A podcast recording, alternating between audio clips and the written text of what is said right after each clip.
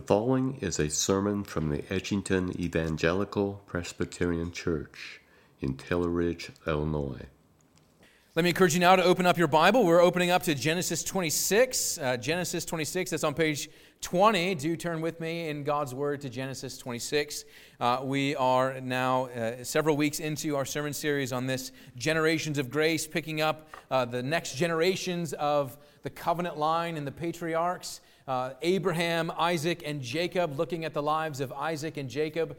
Uh, and really, the good for us as Christian believers, when we look back into the Old Testament and pick up these historical narratives, is that the lives of these individuals are absolutely filled with wisdom and lessons that you and I need to continue to learn as we walk in the same ways that those generations were called to walk in.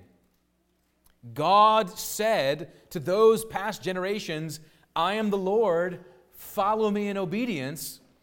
And we, thousands of years separated from them, are still living in obedience to the same God and walking in his ways.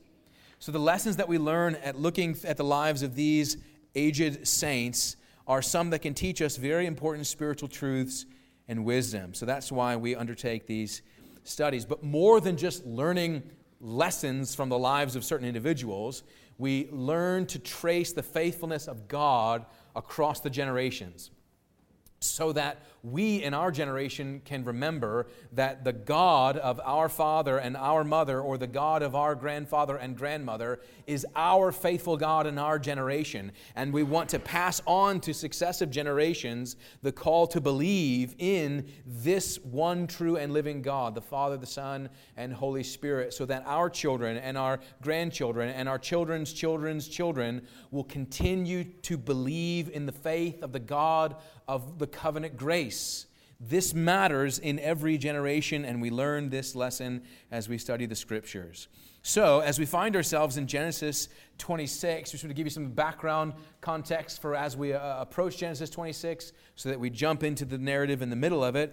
But what's happening is that Isaac is Abraham's son, and uh, Isaac is living in the land of promise, but the land of promise is experiencing a famine. You can look back at Genesis 26 and verse 1 and see that detail that in a, a, a climate, an arid climate, a desert climate where farming is the primary occupation and herdsmanship and keeping, keeping track of the cattle, that the famine would come upon them and drought with it and bring in massive implications. And so Isaac the promised covenant son, has left the land of promise and he's gone to a place called Gerar, which is in the region of the Philistines. And there in the region of the Philistines, Isaac is going to experience life. Do you know what I mean when I say that? Experience life. Trials, temptations, sorrows and sufferings, ups and downs and difficulties. It's just life, right? You can identify with that. The things that happen both positive and negative, and joys and sorrows, and trials and sufferings, and wonderful things and hard things, and life. Isaac is going to experience life in Gerar, and from him we can learn some very important truths, but most importantly, learn uh, the character of our faithful God. So let us pray together, and then we'll read in Genesis 26. Heavenly Father, we thank you for your word. And we pray now that you would send your Spirit who dwells within us to illuminate our minds that we, by reading your word, might also be read by your word, so that our consciences might be more closely tuned to the truth of the scriptures, that our wills might be more inclined toward obedience, and that our hearts might be more given over to love you, our faithful God. And so come now, Lord, and speak to us in your word for your people are ready to hear. We pray in Jesus' name. Amen. We're going to be reading Genesis 26 uh, at verse 6 and through verse 22. We're not going to be reading uh, the rest of 26, but starting at verse 6. Genesis 26, verse 6. Hear the word of God. So Isaac settled in Gerar, and when the men of the place asked him about his wife, he said, She is my sister. For he feared to say, My wife, thinking, lest the men of the place should kill me because of Rebekah, because she was attractive in appearance. When he had been there a long time, Abimelech, king of the Philistines, looked out of a window and saw Isaac laughing with Rebekah, his wife. So Abimelech called Isaac and said, Behold, she is your wife. How then could you say, She is my sister? Isaac said to him, Because I thought, lest I die because of her. Abimelech said, What is this you have done to us? One of the people might have easily have lain with your wife, and you would have brought guilt upon us. So Abimelech warned all the people, saying, Whoever touches this man or his wife shall surely be put to death. And Isaac sowed in that land and reaped in the same year a hundredfold. The Lord blessed him.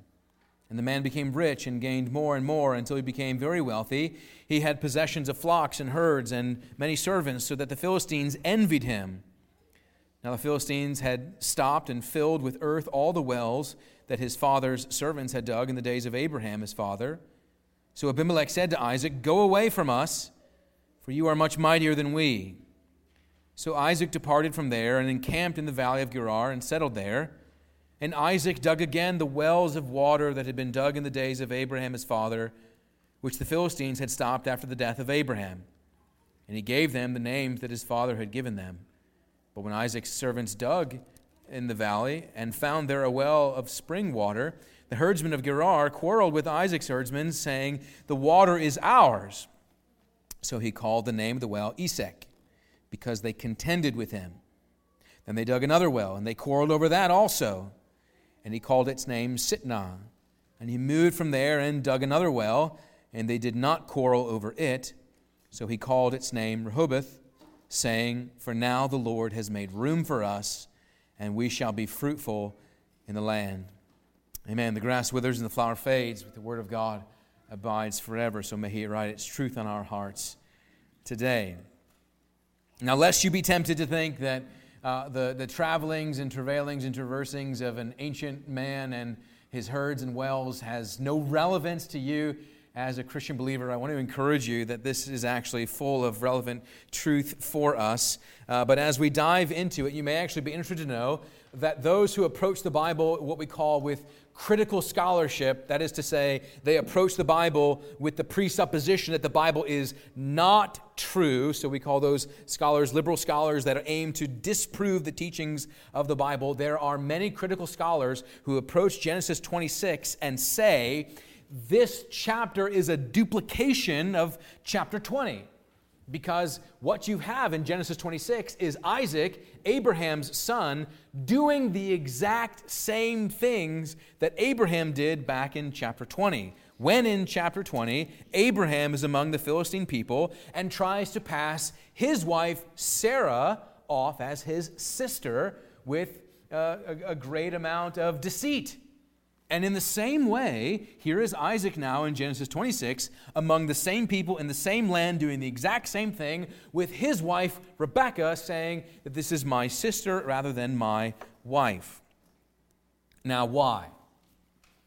And the motivation for Isaac seems to be, as we see from verse 7, this motivation to both protect Rebekah and himself. But the issue there is that Isaac is lying, isn't he? He's misrepresenting the truth. He is not telling the truth about Rebekah, his wife, whom he calls his sister.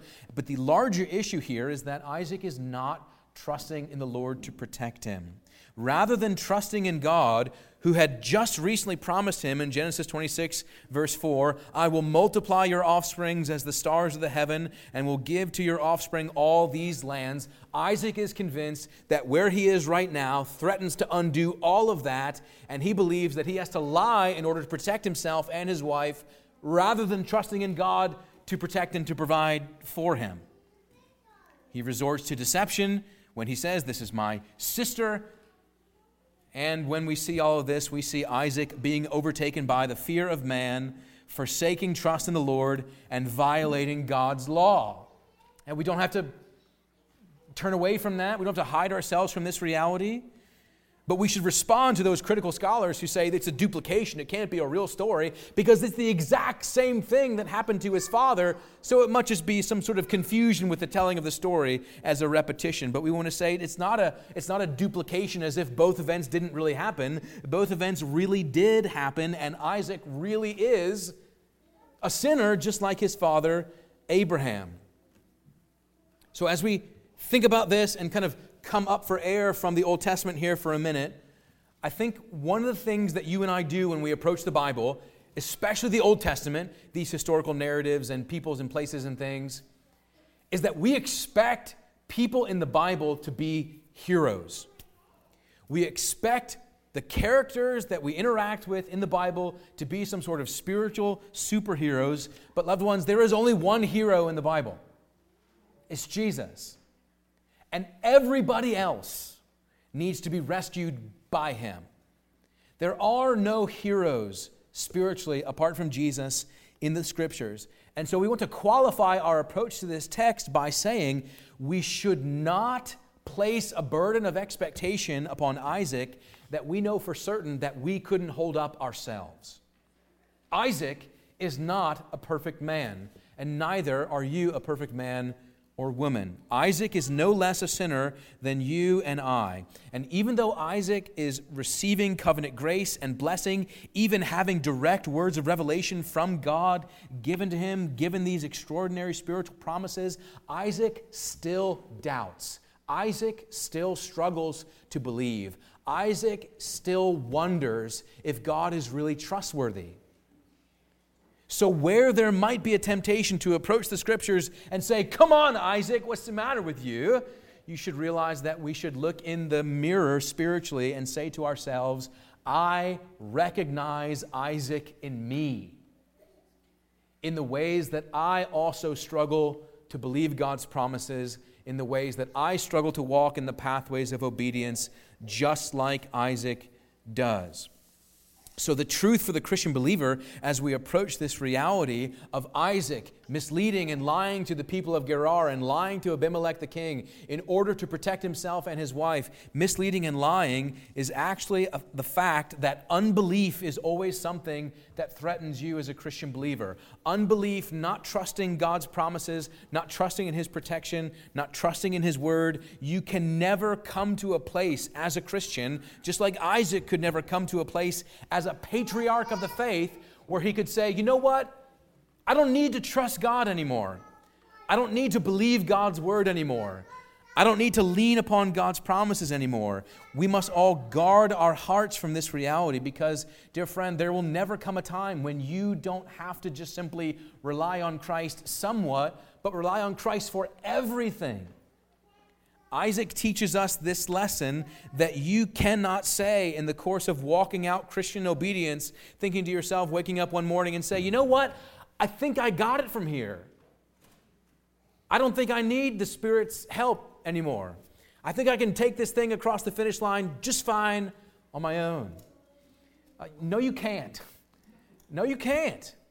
And even the patriarch Isaac is never going to come to a place when he can stop trusting in God's grace and promises in his covenant to give him the protection he needs, rather than thinking, I should manipulate these circumstances and lie and sin in order to protect myself. That's not the way. So, what we observe actually in this text is even though Isaac is transgressing and even though Isaac is not trusting, what we find is that God mercifully protects Isaac and Rebekah by the conscience of a pagan king. Abimelech, who's king of the Philistines and the pagan leader, actually protects Isaac. He observes them in private. You see that in verses 8 and 9. The details there that they're laughing together, they're having private conversation, they're spending time together privately. And Abimelech sees that and says, That's not your sister, that's your wife. How could you lie to us in this way? Abimelech, a pagan Philistine, has more conscience about the integrity of Isaac's marriage than Isaac does. That's interesting, isn't it? Abimelech has not received direct verbal revelation from God. Isaac has. Abimelech, we could say it this way, he's a man who doesn't have a Bible. He's a man who doesn't know God's word in the same way that Isaac does. And yet his conscience to respect Isaac's marriage and hold up the sanctity of marriage is stronger than even Isaac's. He knows that marriage is to be respected. it's a bad indication when society also loses this impulse that marriage ought to be respected. But how can we understand what's happening here? Abimelech is a man who has what the Apostle Paul describes, according to Romans chapter 2, the light of nature or a conscience. Even though he does not believe in the God of the covenant, even though he has not received direct verbal revelation from Yahweh, Isaac's God, Abimelech still has certain truths as a moral conscience written upon his soul in such a way that he knows that marriage is to be respected. Because Abimelech is made in the image of God, he has this conscience of God's law written on his heart, and he rebukes Isaac and corrects him. This Philistine unbeliever at this point has more integrity than the patriarch of the covenant. And God uses Abimelech to protect Isaac from himself. And sometimes, in God's purposes, he will use unchristian people, non Christian people, unbelieving people to correct the course of Christian people. When they, though unbelievers, are more sensitive to the light of nature in the conscience that God has given them to say, that's probably not right for you to do that. And Isaac is an illustration of that to us, of being corrected by Abimelech, who is himself more submissive to the light of nature and the rights of conscience, to say that marriage should be honored. That marriage should be held with integrity rather than denied. So Abimelech says to Isaac, You should go away from us. You should depart from us he issues this warning to all of his people. There in verse 11, so Abimelech warned all the people, saying, Whoever touches this man or his wife. See, Abimelech is not ashamed to identify the proper relationship there, and he protects Isaac, but he essentially says to him, Look, you've got to go out from us. And the reason why he has to go out from us is not just because Isaac has been misleading about his relationship to, to, Rebekah, his wife, but also because of what we find in verses 12 through 16 that in the midst of Isaac's deceit, and in the midst of Isaac's lying, God is still blessing Isaac. God is still pouring out blessings upon Isaac. You see that there in verse 14, especially, that Isaac, even though in the midst of a famine, is receiving a hundredfold. Start reading there at verse 12. It says, And Isaac sowed in that land and reaped in the same year a hundredfold. The Lord blessed him, and the man became rich and gained more and more until he became very wealthy. In verse 14, Isaac had possessions of flocks and herds and many servants, so that the Philistines envied him. You might be thinking to yourself, why is it that God would bless Isaac, this sinful person who's deceived about his relationship with his wife, to the Abimelech, to Abimelech the Philistine king? It just seems wrong that God would bless a sinner you shouldn't say that too quickly, but before looking in the mirror to realize that God is constantly blessing sinners. But he's specifically here blessing this man, Isaac, because God has given him covenant grace and promises. So Abimelech sends him away. There's not enough room for all of us here, Isaac. There's not enough room for you to graze your flocks here because there's already famine. And as he goes, he realizes that he's been inflicted in verse 15. The wells that Abraham's servants had dug to water his flocks, they've been filled in by the Philistines. So even though Isaac is being blessed by God, he is also experiencing the tensions of living in a fallen world. And here we have an opportunity to ask okay, Isaac has just experienced a real struggle in terms of obedience living amongst the Philistines. What, he'll, what will he do now that he goes out from them into the valleys and fields of Gerar? He's moved out of the cities, he's moved out of the eyesights of so many people. Now he's out in the fields. What will he do now? What will this patriarch of the faith who struggled in the city do once he goes out into the fields? How will he respond? And what you have here is another opportunity to see growth in grace. Will Isaac grow? Will he grow to trust? Will he learn, like Abraham, to believe God? So he's out in the fields now in verses 17 through 22. And notice what happens. This is Isaac and his rowdy neighbors, as it were. In verses 17 through 22, Isaac continues to struggle with the Philistine herdsmen out in the valley, where he is experiencing contentious neighbors. Maybe you know something about that. Contentious neighbors and the blessing of God at the same time. the Philistines have continued this pattern of verse 15, filling up the wells of Abraham that make it hard for Isaac to water the massive amount of animals that he has. So, what does he do? In verse 17, Isaac goes out and redigs the wells. He doesn't seem to make a big deal out of it. He just goes out and redigs the wells. He knows where they are. He knows their names, which is an indication that he knows that they are the property of his family. They were Abraham's wells. Isaac is Abraham's son. These are Isaac's wells. He goes out, knows where they are, knows their names, and redigs them. And then the Philistines come upon each and every one of them and says, No, no, no, that's ours. Mine. Verse 20 Philistine herdsmen lay claim to the first well, and Isaac says, Fine, you can have it. Its name is contention. He digs another well, and they do it again. Mine. He says, You can have it. It's called enmity. Until finally we see in verse 22, he moved there and dug another well, and they did not quarrel over the third well. And so he called its name Rehoboth, saying, For now the Lord has made room for us. Notice that for all of Isaac's contentious neighbors, instead of rising up in opposition to them, he simply passes them by and goes forward to find another wellspring of water as a constant supply of life, that in the midst of a famine, likely in the midst of a drought, Isaac still finds water, an indication of God's blessing in such a way that he says there at the end of verse 22 the Lord has made room for us. Isaac doesn't say, okay, finally we got away from those terrible neighbors. He says, no, no, no, now the Lord's made room for us, and we shall be fruitful in the land. So you pull back from this and start asking, what, what is the point of this? What does this teach us? What kingdom principles are at play here? You know, there are many commentators of this text who actually say Isaac has no backbone. Isaac should have stiffened up his back and said to those Philistines, To the hills with you, these belong to me. And he would have been within his rights to do that, actually, because they did belong to him.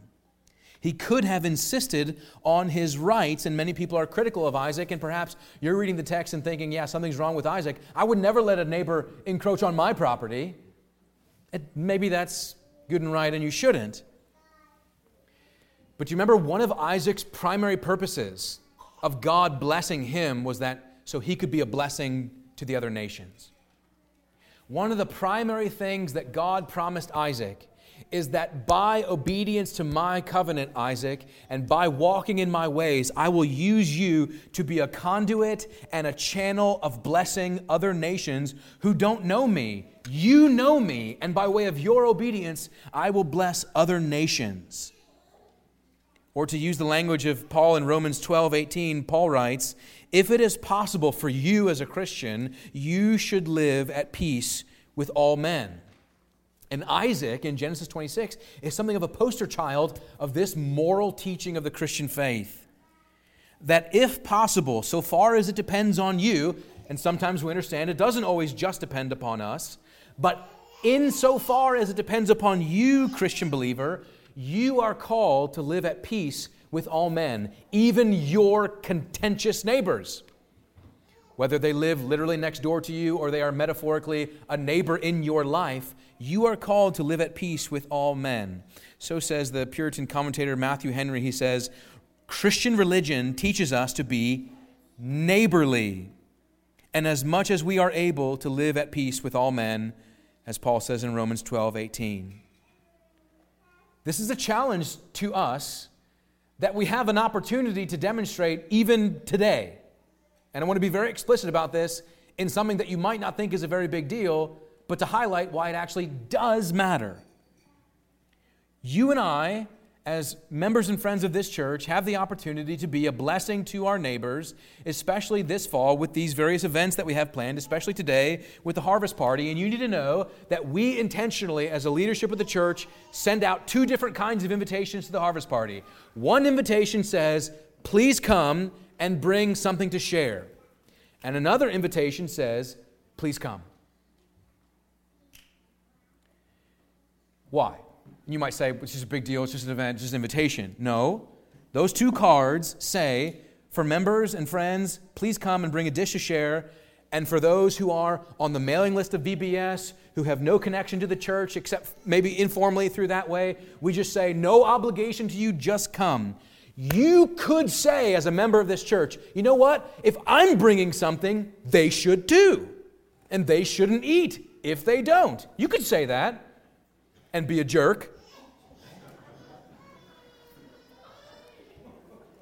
Or you could say, I want to participate in the life of this congregation in such a way to be a conduit of blessing to the community, in such a way, perhaps, that by the witness of hospitality and generosity, somebody perhaps could have their mind changed to say, you know what, those Christians aren't just a bunch of jerks. They're kind, they're gracious, they share, they welcome, and they say, Come. And when you see somebody standing off to the side, sheepishly afraid to come to the table because they didn't bring something, you say, No, come stand with me and come in front of me and here's a plate and come and share and rejoice together. This is just one illustration of all this, but look, the gospel calls us, and Isaac demonstrates that we are called to be good neighbors, even in the face of contentious realities, and in as much as it is possible to live at peace with all men. And for as much as Isaac struggles in one scenario, he exceeds in another. There is a development in Isaac's character and a learning to trust in the Lord, a growing in grace, and a making progress. And the way we approach the Bible in these historical narratives and certain individuals is we ask ourselves the question as I see them make spiritual progress, what about me? Am I someone who's making spiritual progress? And you know what? It doesn't happen all at once. You don't wake up one morning totally sanctified, never to struggle ever again. Sometimes in your progress of spiritual growth, sometimes there's regress. Sometimes there's bad moments where you wake up and say, you know what? I don't want to go to the harvest party because if people are going to come who didn't bring something, I'm not going either. Grouch. But the Christian faith is a continual advance, sometimes regressing, but always pressing forward, where though there are seasons of struggle, there is always a continual rise and constant obedience to Jesus, who's remaking us in his image, or to use the language of Eugene Peterson, it's a long obedience in the same direction a long obedience in the same direction, which is the path of Christian discipleship, where we are often mixed with temptations and blessings, but we, like Isaac, must learn to live by faith as a pilgrim in a strange land that is not our home, but we're learning to trust in God as we go, despite all of the circumstances around us, because we have learned to live by faith rather than by sight. That's always the lesson in the scriptures learning to trust in God as He says, I'm calling you to live this peculiar way in this strange land to remind you that your ultimate home isn't here, it's with me. So that as you live a peculiar life, a pilgrim life, you're learning to live under my divine eyesight, living for me rather than the approval of everyone around you. Because at the end of Abraham's life, Isaac's father, it was said that Abraham obeyed the Lord. And Isaac is going to have to learn that lesson as well. And so will Jacob. And so will every successive generation of covenant families, just like your family will need to learn. Will me and my family obey the voice of the Lord, living as strange people in a strange place. We're oftentimes mixed with temptations and trials and struggles, and we feel like we're not sure which way to go. We want it to be said of us that we have learned to trust in the Lord as the generations of faithful men and women have before us. Loved ones, the opportunities are everywhere to live as a Christian.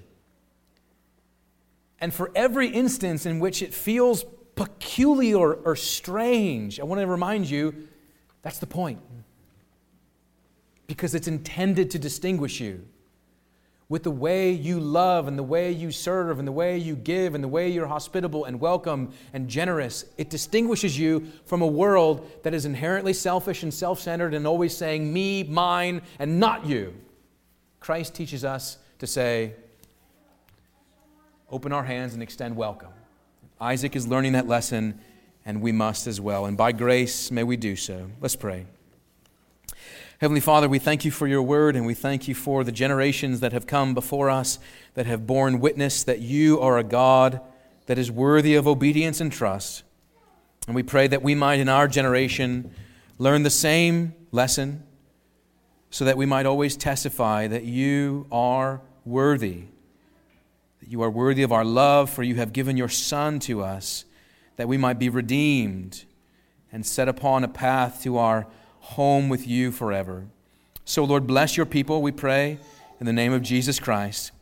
Amen. Thank you for listening to this sermon. If you would like more information about our church or its ministries, please visit edgingtonepc.org. May God bless and keep you.